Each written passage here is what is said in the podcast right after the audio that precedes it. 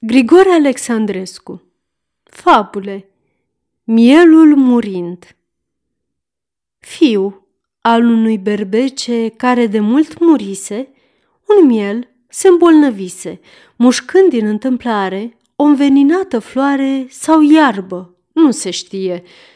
Destul ca a lui moarte nu mai era departe. Acum el își făcuse datoriile toate, câte și le fac mieii în ceasul cel cumplit. Mumă sa cu durere începuse să zbiere, îl săruta sărmana, plângând necontenit, și îi zicea, Ce mi-e bună viața fără tine? Cui mă lași fătul meu? Spune, tată tău dragă, să viu curând și eu, căci pe această lume nu mai aștept vreun bine. Dar ce să-i răspunzi, mamă?" Întreabă micul miel, de va face întrebare despre a turmei stare. Tu știi bine că el iubea mult să vorbească de dulăii din turmă și de ceata lupească.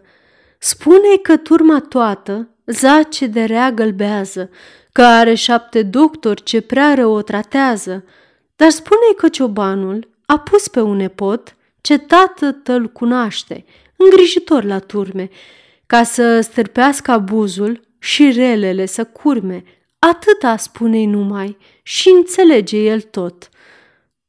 După cei din preajmă, care îi ocolesc, poți judeca prea lesne pe cei ce cârmuiesc.